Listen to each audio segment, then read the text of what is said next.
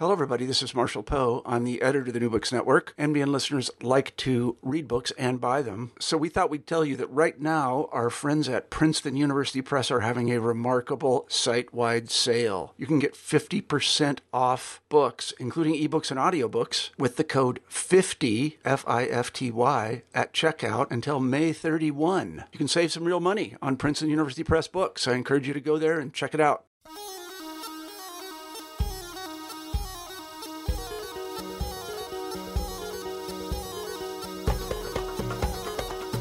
Hello, everybody, and welcome to the podcast. I'm Renee Garfinkel, your host on the New Books Network with the Van Leer Jerusalem Institute. Today, we'll be talking with Professor Mohammed S. Dajani Daoudi about his book, Teaching Empathy and Reconciliation in the Midst of Conflict. Professor Mohammed Dajani Daoudi is the founder of the Wasatiyah movement of moderate Islam. He's a peace activist and a scholar of political science with degrees from the University of Texas and the University of South Carolina. Mohammed Dajani Daoudi, welcome to the show. Thank you very much. Mohammed, let's jump right in and talk about your important work. To begin with, what is wasatiyah? Wasatiyah is a word in Arabic which means uh, middle ground. Linguistically speaking, it's, it means center, middle ground, and religiously speaking, it means temperance, uh, tolerance, balance, uh, justice. So uh, it has uh, both meanings uh, linguistically and religiously, and we use it to indicate uh, a call for moderation, a call for temperance, a call for tolerance of the other, dialogue, and uh, that's our focus. Actually, you uh, write and speak about the time you noticed moderation at work in an encounter between Israeli soldiers and Palestinians back in 2006, and how that led you to the establishment of Wasatia in the following January. Tell us about that important incident. Yeah, it was. Um, a Friday morning, and it was uh, Ramadan, the holy month of Ramadan, uh, in which Muslims uh, uh, fast. And two Palestinians in the West Bank, it was very important for them during this holy month to pray at Al Aqsa Mosque uh, in Jerusalem. So on that morning, hundreds were gathered at an Israeli checkpoint uh, coming from the West Bank and wanting to cross the checkpoint to go to Jerusalem to pray. And the soldiers were uh, uh, stopping them because they did not carry uh, permits to cross the checkpoint.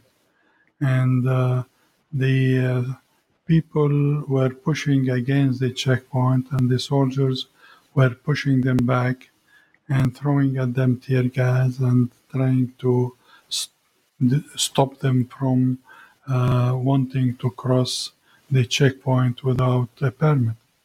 And um, I, I was observing this from my office, which was 100 meters away, and I thought that eventually there will be shooting, violence, and because of the uh, of the um, fragility of the issue. And um, I uh, observed after a while that things cooled down and then realized that there was a deal between the soldiers and the people. The officer who was in charge made a deal with the people that um, they will cross peacefully. He, he will take their IDs, they will be checked, and then the um, uh, Israelis brought buses which took the uh, people who wanted to go to pray to the Al Aqsa Mosque where they prayed, and then the buses brought them back, and then they got their IDs and they went home. So, observing this, I thought that this is um, an awakening moment. It's uh, illuminating because uh, here we have a win win situation where the soldiers uh, were worried about security and uh, violence, and the people were worried about missing the prayer at the Haram Sharif. And so, uh, once there was rationality Uh, and goodwill, then the problem was resolved. The people, I thought that the people were not extremists and they did not belong to extremist factions because had they belonged to extremist factions, they would not have accepted to make that deal, to give the to be a, to be searched, to give their IDs, to take the Israeli buses, go to pray, and then having the buses bring them back to the checkpoint. However, uh, th- that's what happened. So I assumed that these are moderate Muslims, moderate Palestinians, so religious, moderate religiously. And so the question in my mind was who represents the, these people? Because what we have in Palestine is what we have around um, 10 Islamic uh, parties and around 40 secular parties.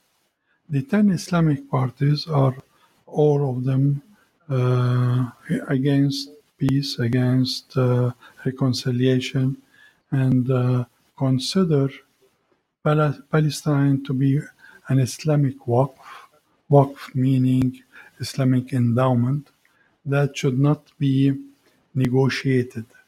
And so to them, it's either us or them.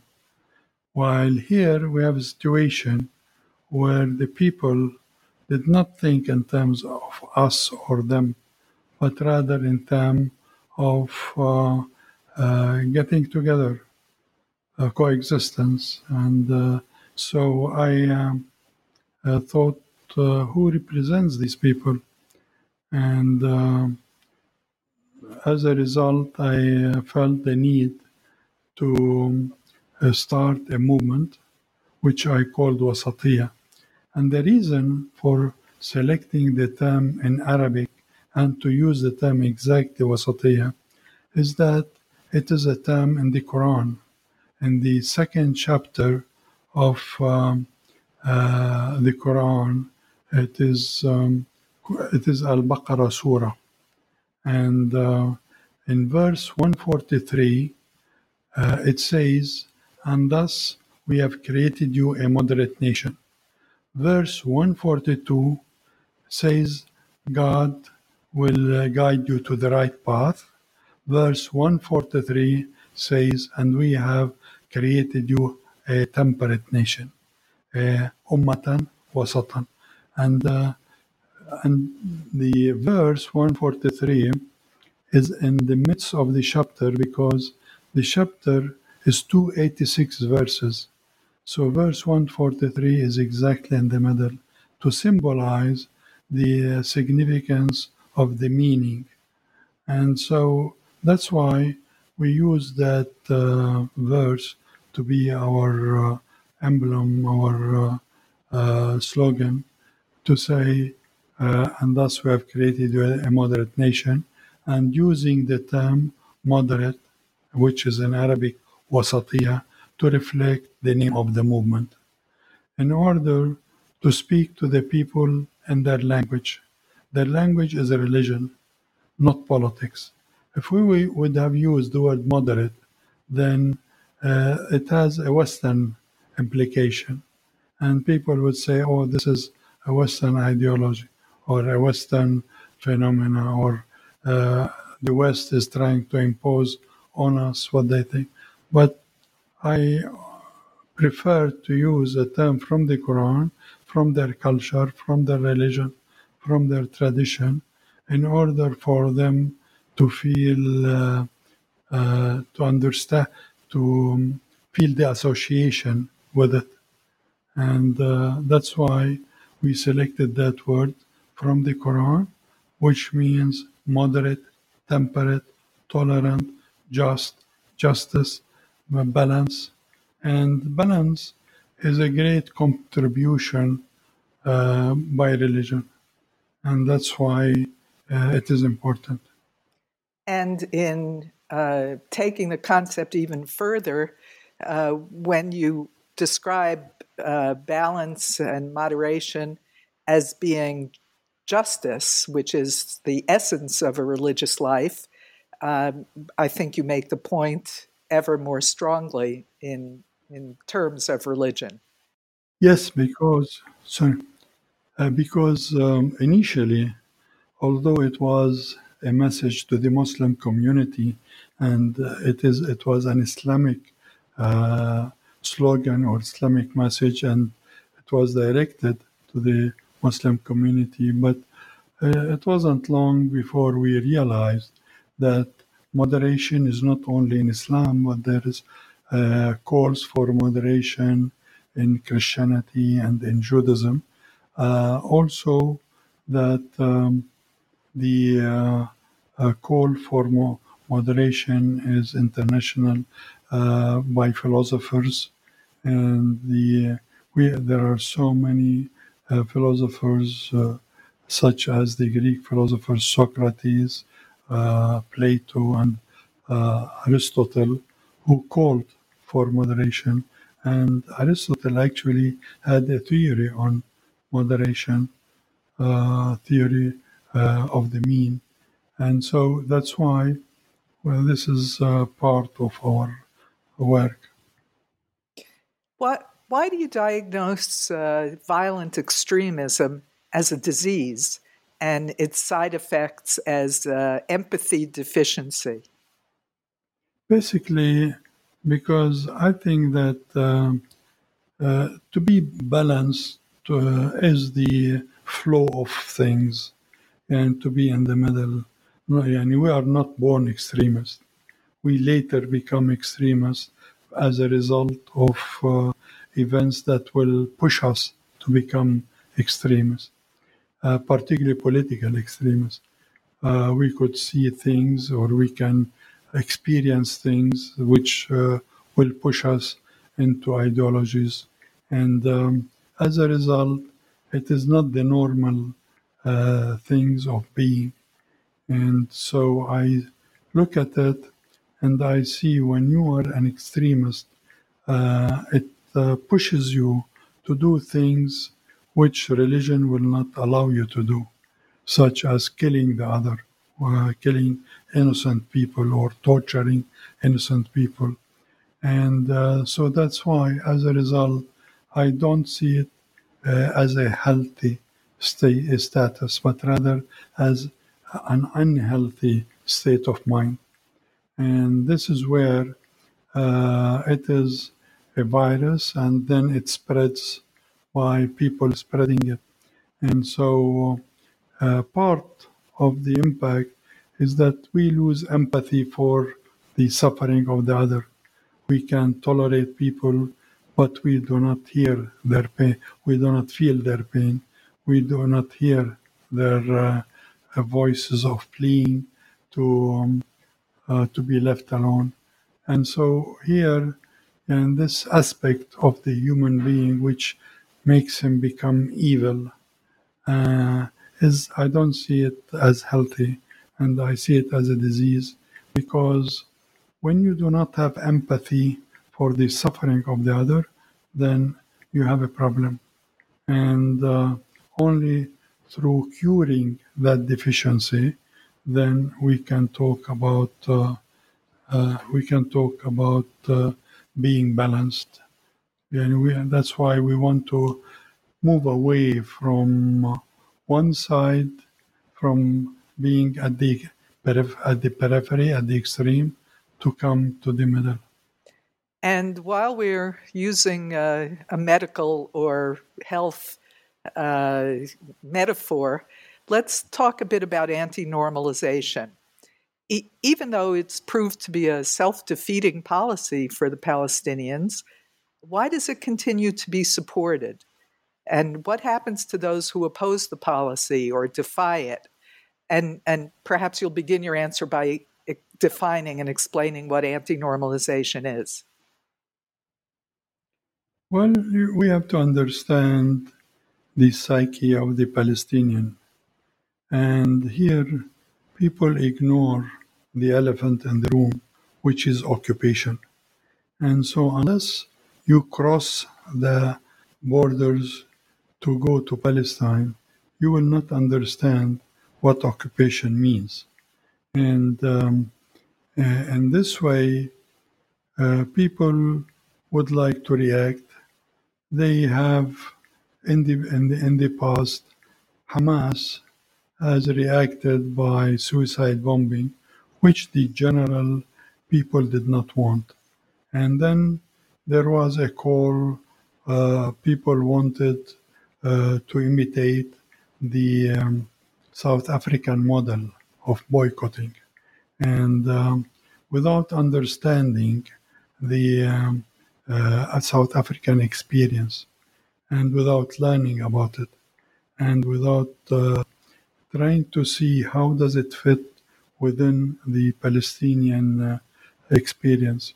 Uh, so what they what they did is they just copied that model and tried to impose it uh, in Palestine. As a result, while the Palestinians did not want to resort to violence, they opted to seek another option, which is uh, boycott, and um, and so that's where uh, it is it has become much more popular than normalization, and um, unfortunately, uh, people do not understand that our experience, the Palestinian experience, and this the environment within Israel Palestine is totally different than the South African experience. While in South Africa, the boycott did work because it was uh, racism. it was racism, and there were racist laws and there were racist uh, uh, application of the laws and um, uh, in violence. Uh, it's not the same as our situation because since we since uh, with Oslo we have shifted from the um, our uh, instrument to achieve our goals from liberating Palestine to two-state solution from armed struggle to diplomatic means. And so this way we need to we need to uh, be able to use the method that will fit our struggle to end the occupation. And I strongly believe that um, without reaching out to the Israeli moderates and to the Israeli public and try to get the Israeli community to stand up uh, hand in hand with us, it will it will not uh, our struggle will not work.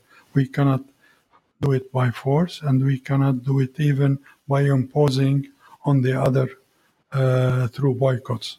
The only thing is instead of building the walls which boycotts do, we need to build bridges which dialogue do and through dialogue. And uh, so that's why I strongly believe that the um, uh, building the bridge, uh, building bridges is much more effective than building walls. And boycotts uh, will make you not hear what the other side, uh, what the story or the narrative on the other side. It allows you. It does not allow you to learn about the culture of the other side in order to understand where does the other side come from and how to speak softly with them in order to be able to reach out to them to the majority of them which is israel is a democratic uh, system and the voter makes a difference. And that's why if you can reach the voter to convince the voter that he has nothing to fear, that the Palestinians are not there to eliminate them or to throw them in the sea or to destroy what they have achieved so far as a state, as a community, as a people, as a culture, then I think that they will vote for parties that will adopt a peace agenda. Look at the last uh, elections, not a single party did adopt a peace agenda. And um, uh, so that's why we as Palestinians need to make the voice of moderation so, the, so loud that so that the other can hear it. And that's what we are doing. That's our message to the people, and that's our message to the world. And you took a very dramatic step in that direction back in 2014 while you were a professor at Al Quds University when you organized a group of 27 Palestinian students to visit Auschwitz, the infamous concentration camp in Poland. What was your thinking behind the project and, and what did you hope to accomplish? The idea was how will someone feel, someone in conflict, how will they feel when they get acquainted to the suffering of the other? So, how will an Israeli feel if he is better informed about the 1948 catastrophe or Nakba for the Palestinians? Or how does a Palestinian feel getting to learn about the Holocaust, which is in, uh, in both terms uh, means catastrophe? The Palestinians describe their 1948 uh, war event to be a catastrophe. The Jews do the same about the Holocaust. Now, it is very important not to compare and not to match and not to bargain even within the tragedies of each. And so my idea was that I should not look at the Holocaust uh, as a bargaining chip. If you teach about the Nakba, I will teach about the Holocaust. Or if you want me, uh, if you want peace, uh, I will uh, let us haggle, let us bargain. And put to put these uh, very humanistic tragedies on the table, I wanted them outside the table. Uh, in the sense we are ready as Palestinians uh, to go and learn about the Holocaust without any bargaining, without you teaching about the Nakba or you appreciating the suffering we had because of the Nakba. And here, what we are guided with is our moral compass. Our moral, moral compass tells us it is the right thing to do. And that's where when my students used to ask me, why should we learn about the Holocaust when the Israelis do not uh, make it illegal to learn about the Nakba or to commemorate the Nakba? Then my answer was simple because you will be doing the right thing. So our compass is a moral compass to do the right thing. And that's where, uh, that's what guided me to do what I did without thinking first, what do I get in return from the other side? And without thinking, what is its implications within my community? Because I wanted it to be a, a call, a awakening call for my people to tell them that you should stop thinking in terms of the Holocaust, in terms that didn't happen or that it is uh, uh, it is one of the massacres within the Second World War, and there were 20 million uh, Soviets who were killed, and so many millions from other people were no. And this is we have to show uh, empathy for the victims of the Holocaust, whether Jews or non Jews, irrespective of the fact that today we are in conflict.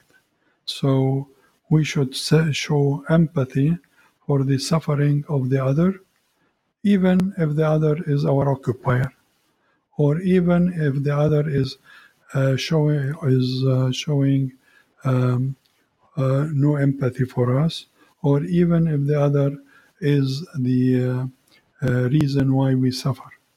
And so that's where, without thinking in what is it, what's in it for me as a Palestinian, and what is it, uh, but we should we should do it. And um, I think what happened is um, it was a it was an important uh, message to the Palestinians themselves because in the beginning they um, went into denial and then they went into violence to re- uh, in reaction to what happened. But later, once the, it, things cooled down and those people who were uh, inciting the voices were silenced by our voice, mm, making it clear that why we went there, and it was education. The Quran teaches us to learn that the learned are not as equal to the uh, ignorant. And uh, one of the verses of the Quran it says, "And God advanced me in knowledge." So we wanted to get out of the cave uh, of ignorance to the uh, light of knowledge, and that's the message that I have sent to the Palestinians, despite the fact that I was being accused of being collaborator, of being traitor, of being uh, uh, someone who surrenders and uh, submits, and that I want to please the other. I didn't let all these demonization terms and um, efforts really to bring me down. But I stood up, and uh, uh, later, my students stood up with me, most of them, and um, because they felt we did not do anything wrong. Okay, we went there, we went there to learn. It doesn't mean that uh, by learning we give up our rights or we give up our hopes or we give up our aspirations. That's not true. And that's why it was um, part of education. And for me, as an educator, it is part of my mission to educate uh, my students, to educate my community, to educate my people. Because I learned also, I, I, and it was a, a learning experience for me also, yani the trip, because from it I learned the difference of how the Jews look at the Holocaust and how Palestinians look at the Holocaust. The Palestinians look at the Holocaust from the small picture, the picture of the barbed wire, the picture of the sentries, the picture of the walls surrounding the buildings. So they look at that and they see themselves in that.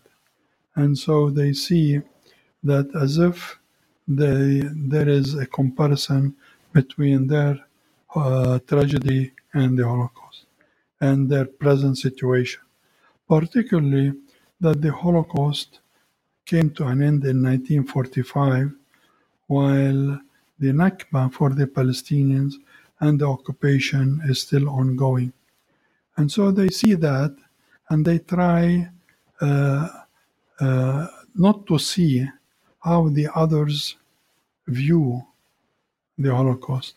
So I wanted them to step in the shoes of the other, in the shoes of an Israeli, of a, uh, in the shoes of a Jew, and to look at the uh, Holocaust from the same eyes of the other, and to see what I call the big picture, which is a Jew looking at the Holocaust, he sees that the goal of the Holocaust while was the final solution in the sense that it aimed to annihilate the Jews as a people, as a culture, as a civilization, to erase their history, to erase their presence. And so that's why no one was being spared, whether a child or a young man or an old woman or an old man. So they were all collected from their homes and then thrown into the concentration camps. People used to think, oh, these were work camps.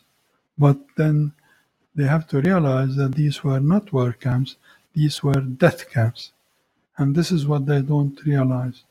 And that's why a visit to Auschwitz by the Palestinians helped them see the difference between being a death camp and a war camp. And so, because in a work camp, you have a choice to uh, to be left alone. You have you may be saved, while in a death camp there is no hope. And one of my students, who, who was in jail, asked me about that. She uh, she saw the sign on the gate which said, um, uh, uh, "Work sets you free." And she asked me, "What does that mean?" Work sets you free. So people, if they work, they go, they are freed. And I, I said to her, go check it out for yourself. What does that mean? So she went. There was a bookstore in the Auschwitz uh, Museum, and she bought this uh, book about the Holocaust and about Auschwitz. And the first thing, when she opened the book, the first thing that she saw was the book says uh, that those who the Jews who the Jews and non-Jews who were being brought in as prisoners were greeted by the commander of the uh, camp by saying to them, all yani, as if they are quoting Dante, all you enter here abandon hope because the only way you will be out you will be free is through the chimneys of the crematorium. So she brought the book to me and showed me the, the uh, uh, slogan there. And so it helped her realize the difference between a work camp and a death camp.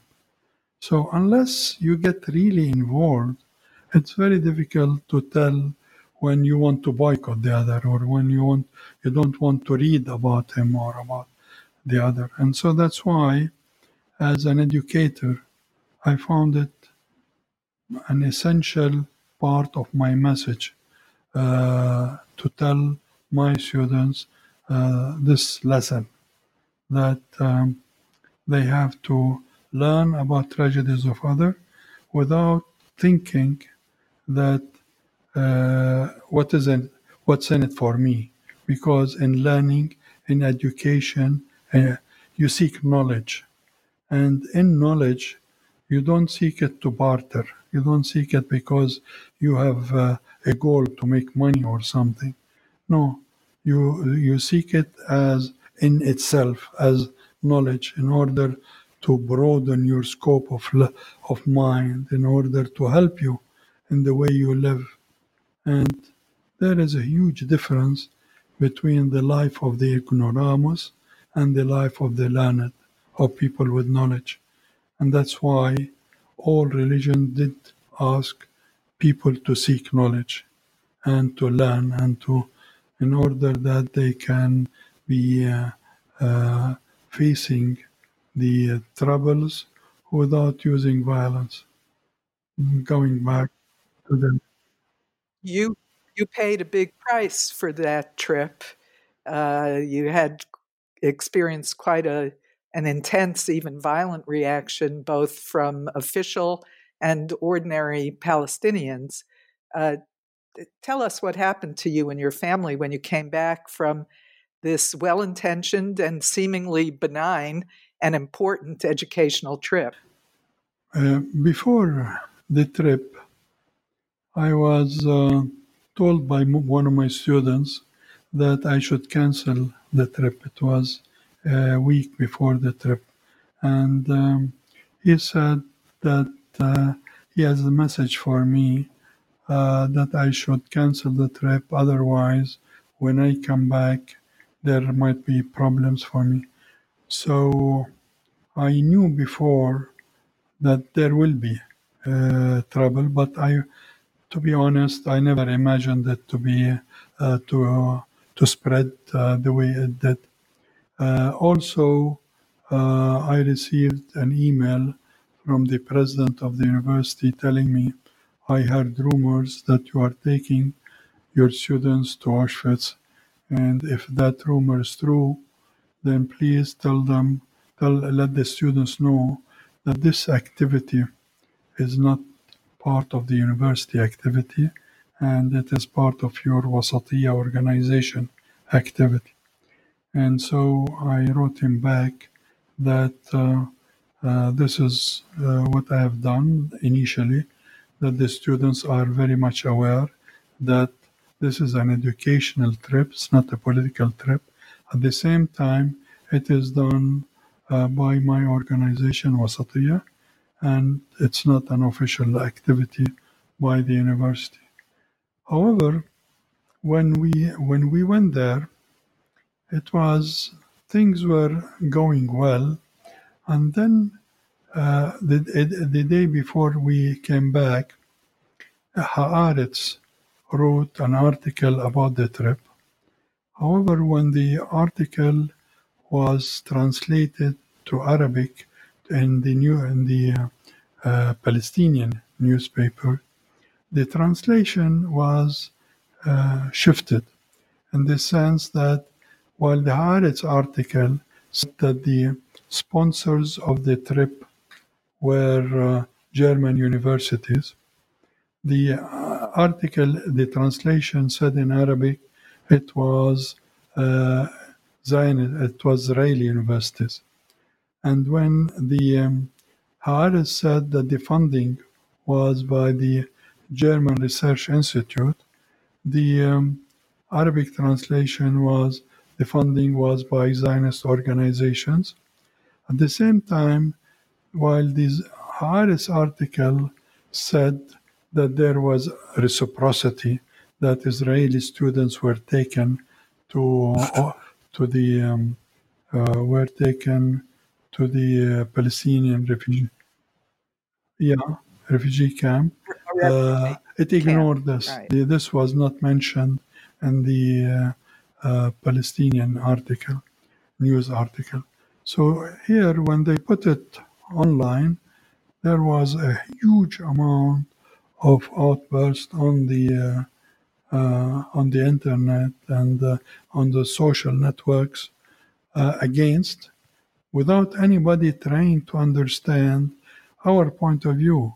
They were just any maybe in the hundreds of thousands of messages there that uh, were very anti, very uh, attacking, very, and so it took us for a while. What made things worse is that the university, Al Quds University, issued a statement saying that they have nothing to do with this um, educational tour instead of saying that this is part of education, trying to defend the trip, but they blamed it on me. And um, then the student unions issued a statement that they distributed on campus and on their websites saying that I'm a traitor, because, accusing me of being a traitor because of doing uh, this trip or taking it. So within campus, and then it was not only uh, that, but the syndicate of uh, uh, of the faculty and workers issued a statement uh, saying that they are expelling me uh, from the syndicate because of what I did, although I was not a member. And uh, so there were a lot of incitement that uh, followed uh, in the aftermath of the trip, which uh, made people um, not think logically and not think rationally, but rather to seek violence. And so they they had demonstrations on campus and uh, came to my office uh, at the American Studies. They trashed it. And then I was the head of the libraries at the university. So they went there and delivered uh, a note to my secretary, which said that if I come, if I will, if they will catch me on campus, that they will kill me. And um, they they um, also uh, threatened um, my family, and uh, so I submitted my resignation uh, because of that uh, academic environment, anti-academic environment. So the president calls me in and in a meeting, and he asked me, "Why did you submit your resignation?" Yeah, I said because of the environment within the campus. And he said, We can, when you come, he said, I have received many messages from, uh, from outside the university that uh, threatens your life. So, what we can do for you is that when you are on campus, we can provide for you security. If you call us before you come, then we will provide the security at the gate, and once you leave the gate, you are on your own. I said, I do not want your security. I want you to issue a statement that what I did was not wrong, and that's part of the message of the university is education. And what I did is part of education and part of the mission of the university. He said, Sorry, we cannot do that. And so uh, he gave me till a week to withdraw my uh, my resignation. After a week, he sent me a letter saying we have accepted your resignation and you are not anymore uh, part an employee of the university. Later, when I was asked about what happened, and I said that um, uh, I'm not afraid, and I can, and I will, if ha- if I will have the opportunity, I will do it again. Uh, then they came at 11 at night and um, tr- and torched my car. Uh, so actually, torching my car, it wasn't just they came and put uh, gasoline on it and put it on fire, but rather it was that they came a few days before and uh, spilled chemicals, wax, and others within the motor. And uh, that's why when it, uh, it was torched, it took the uh, fire brigade more than three hours, four hours to put it off. And uh, it affected two cars in front of it and it burned all the side of the wall uh, of the uh, of our house, and there was also a big uh, lemon tree there that was burned. And the message was clear that you have to uh, forget about this issue. Otherwise, your life is in danger. And I used to receive calls, and my brothers used to receive calls where people used to th- threaten our lives, to threaten our children and our uh, relatives. But unfortunately, that was uh, the situation. Well, I'm glad you and your family are okay. Thank you. One of the writers of a chapter in your book, uh, Hussein Ibish, is a columnist for The National, an English language newspaper in Abu Dhabi. And he takes the problem you just described so well onto an even bigger uh, landscape beyond the Palestinian territories. Um, he uh, says that the political dividing lines in the Arab world in general are between the knowledge constituency versus the ignorance lobby. And he goes on to write there's a great insularity in the Arab world. We don't want to think about other people in the broader world. it is extremely damaging. Do you think he has a point? Hussein Ibish is a very enlightened scholar, and uh, I have uh, much respect for him. I, I strongly support his argument. I think that it is Plato described it in his allegory of the cave that uh, people are imprisoned in a cave where they um, live all their life chained to the ground and looking in front of them, where a fire behind them reflects uh, people walking around. And so the people chained will only see the reflections of the reality. And uh, so uh, I believe this is our situation in the Arab world. Now, if you come, Plato argues, if you come unchain one of those prisoners and try to walk him out and let him see the fire and uh, the people walking in reality, and then to see the perceptions and the images on the wall, then he will see the reality and he will be able uh, to have knowledge. You can walk him outside the cave and he can see the water, the sun, the trees, the rivers in reality. And uh, so, awakened by all that knowledge, now if you take him back to the people, then the people find it hard to believe him and they will accuse him of him being insane or him being ignorant or him being deluded.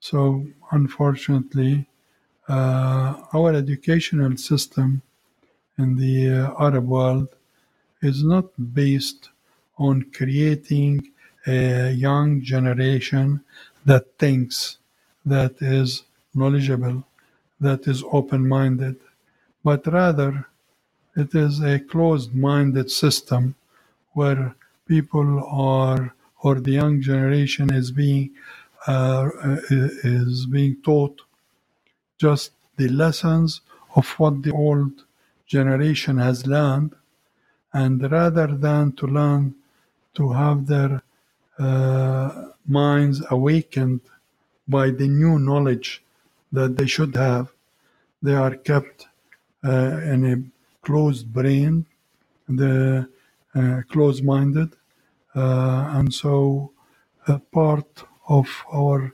struggle within the educational system is to break that cycle. To have, and this is exactly what happened why the Arab Spring started, because in the Arab Spring, the Arab educational system were teaching the young generation how to to be employees within the public sector. That's all. Yani not to have them have their own private and private business, uh, even within the new technologies, to use the new technologies to be to work through home.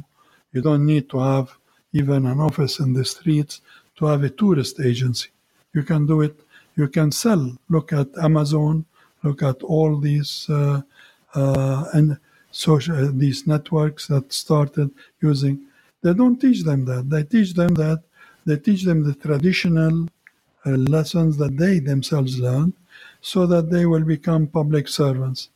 Now the um, the, the uh, public servant uh, apparatus is filled. And so these people come and there are no jobs for them. So eventually someone as educated as Bouazizi set himself on fire because he felt so uh, uh, without any hope. And so desperate. And so that's why and it started desperate. his message went wild. Why? Yani it was a spark because so many people were like him. Yani Bouazizi Bouazizi was not one man. He spoke for a generation. And that's why the Arab Spring started.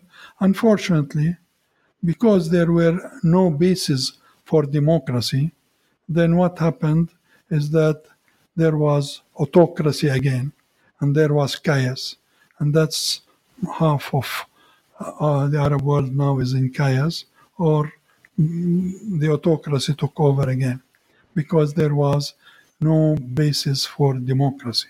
There was no pillars of democracy there, and that's why it is important for us to teach, to have a democratic culture and to have a moderate culture. So in Wasatiyah, we see it as a cycle.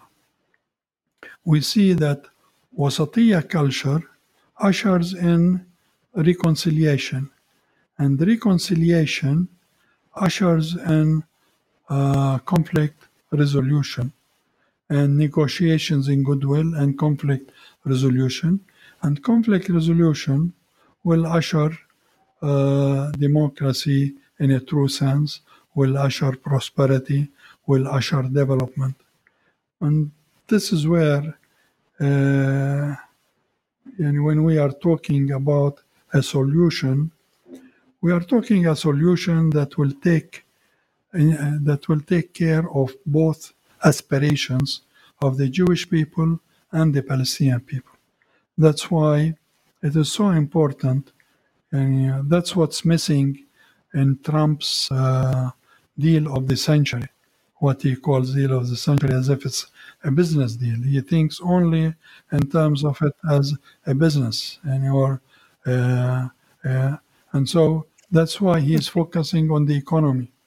But it's not about the economy because you have to satisfy the individual individual's identity.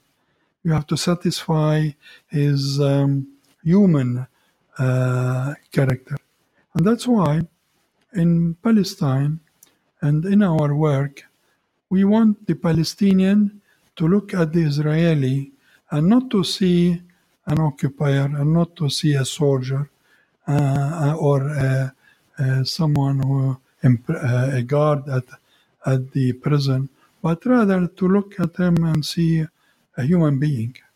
The same thing for an Israeli, to look at the Palestinian and not to look at him as if he doesn't exist or he, he he's not there, he's not human, but rather to the to see the human dimension, his humanity. And that's why if we look at each other and we see the humanity in each other, then definitely we can be able to achieve peace without any problem, without any violence, without boycotts, without using any coercive measures, but rather through willingness to throw down the weapon and to say, You are welcome, you are my neighbor, and you are welcome to live with me or to live next to me. And here, come into my house let us share lunch, let us have coffee together. And, uh, and this way, we can be able uh, to leave behind all the enmity, all the hatred, all the past. And rather than to repeat, keep repeating the past by thinking of the past and living the past, we have to leave the past behind in order to move to the future. And in your in your writings, you use the image of big dreams versus small hopes. Yes. Tell us what you mean by that image. Actually, that image started from uh, back in the late 1990s. I was asked to uh, be a facilitator for a meeting between Palestinian religious leaders and 15 Palestinian religious leaders and uh, and religious educators and 15 Israeli uh, Jewish educators. And uh, we the meeting was in Antalya. And when the meeting started, the first session, both of them were sitting each on his side of the table and accusing the other that the other is an intruder. You do not belong here. This land is ours. The Palestinian will say, This land is ours. Our grandparents left it for us. The um, a Jew will say, "This land for is for us. God gave us this land," and the Palestinian would, would respond, "God is not a real estate agent, and God does not care about land. God cares about people." And both of them were not uh, were not listening to each other, were not putting themselves in the place of the other.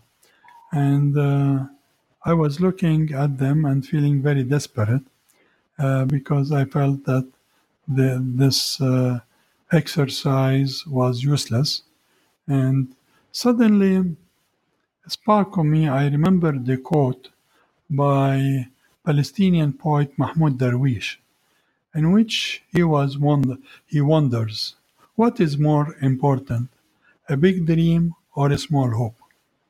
So I thought to cool things down, to throw that on the table. I said, What is more important, a big dream or a small hope? So, and they were confused, both both uh, sides. They were confused, saying, "What is big dream? What is small? What do you mean? What does this have to do with the important things we are talking about? Are you kidding us, or are you joking, or what? A, what is that?"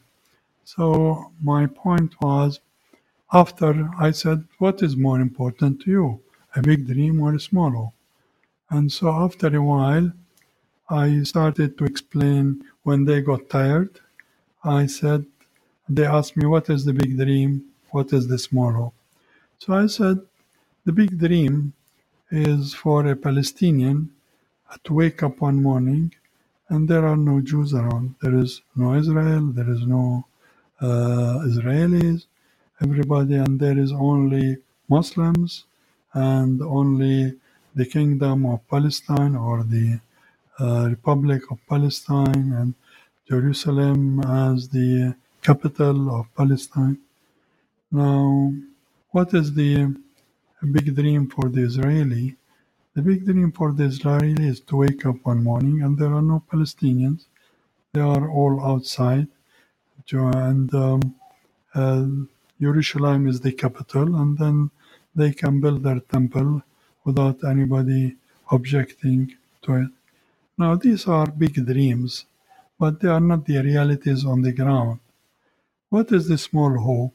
The small hope is for both communities, both people, to wake up one morning and they are living next to each other, living in peace, uh, whether as one state whether as two states, three states, it doesn't make a difference. It is not the two state solution or the three state solution or the one state solution, but the focus is on the solution rather the number of states. And so, uh, because the aspiration of each that they want a homeland, then I see in the beginning to have a two state solution.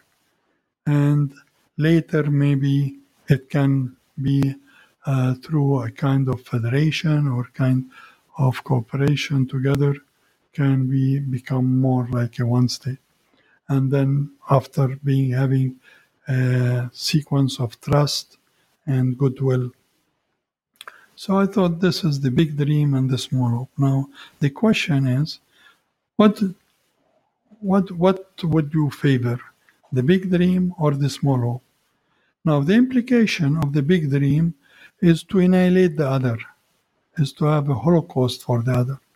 Now, do you want to do that? This is immoral, you have to realize, and um, inhuman. Do you want to be immoral, inhuman, and, and actually uh, cause the elimination of the other by killing them? Because that's the only way you can get rid of them. You have millions of people living next to each other and in the lab of each other. So you cannot just eliminate, have them uh, be there and not there. So this is the solution.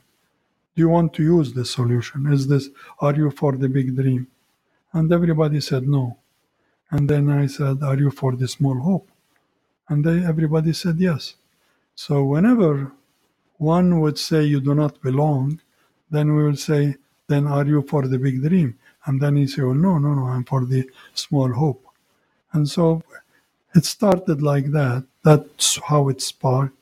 And then we, uh, uh, it became like a model for conflict.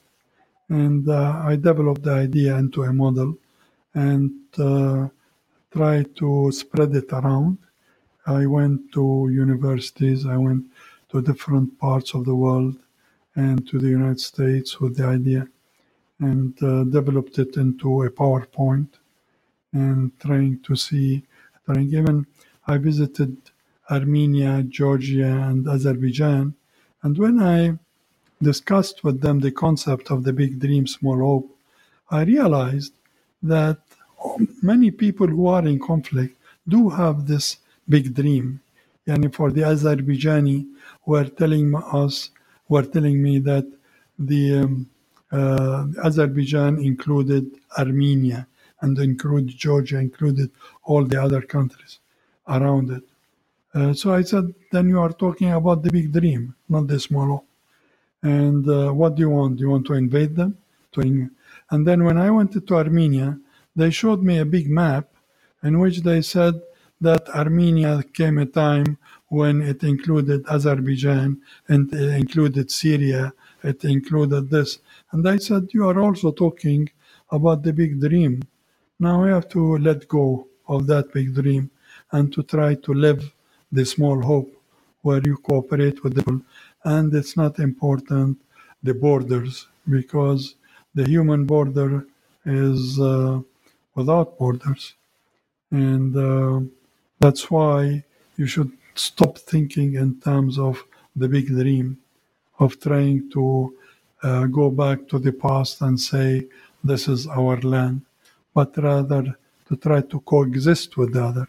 And in this way, that's the only way you can have peace, whether peace within yourself or peace within your surrounding, to, with your people or with your enemy. Well, big dreams, small hope is a very wise slogan to keep in mind in many situations. And that's a good point for us to notice that you've been very generous with your time. Uh, so before I let you go, please tell us what you're working on now. I, I strongly believe that uh, we need to have educators who are leaders within the community who are specialized in reconciliation, specialized in conflict resolution, spe- specialized in healing and empathy. That's why I'm working on a PhD program. I started working on a peace university, but it didn't work. And now I'm starting to work on uh, a PhD program uh, for uh, uh, people to study reconciliation because I have studied the curriculum of the Arab universities and the universities in the region. And I found that there isn't one single university in the Arab world that teaches reconciliation, or that there are centers of reconciliation, or that there are experts in reconciliation.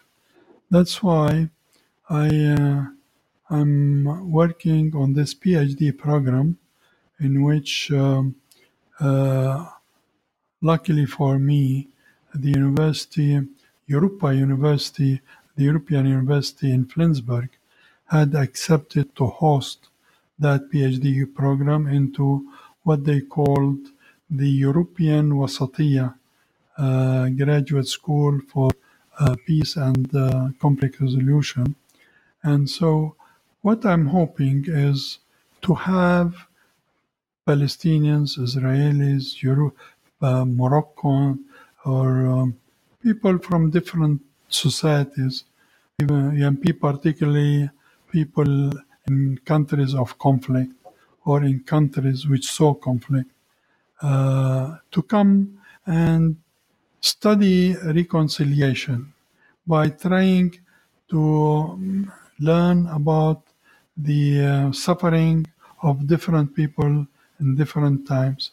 And that's why I strongly support this concept, we are tra- trying to raise funds for it in order that we can start that program with a big number of students and um, to try to see that to set up we have worked on the courses and we it is it is not a program where you need to to stay at the university but rather it's a program where you can uh, register at the university have your advisor and then go back live your life and then but to go and uh, uh, work in the field to do your dissertation from the field to go to South Africa, to go to Rwanda, to go to Cambodia, to go to Ireland, and to see how the um, reconciliation uh, did take place there,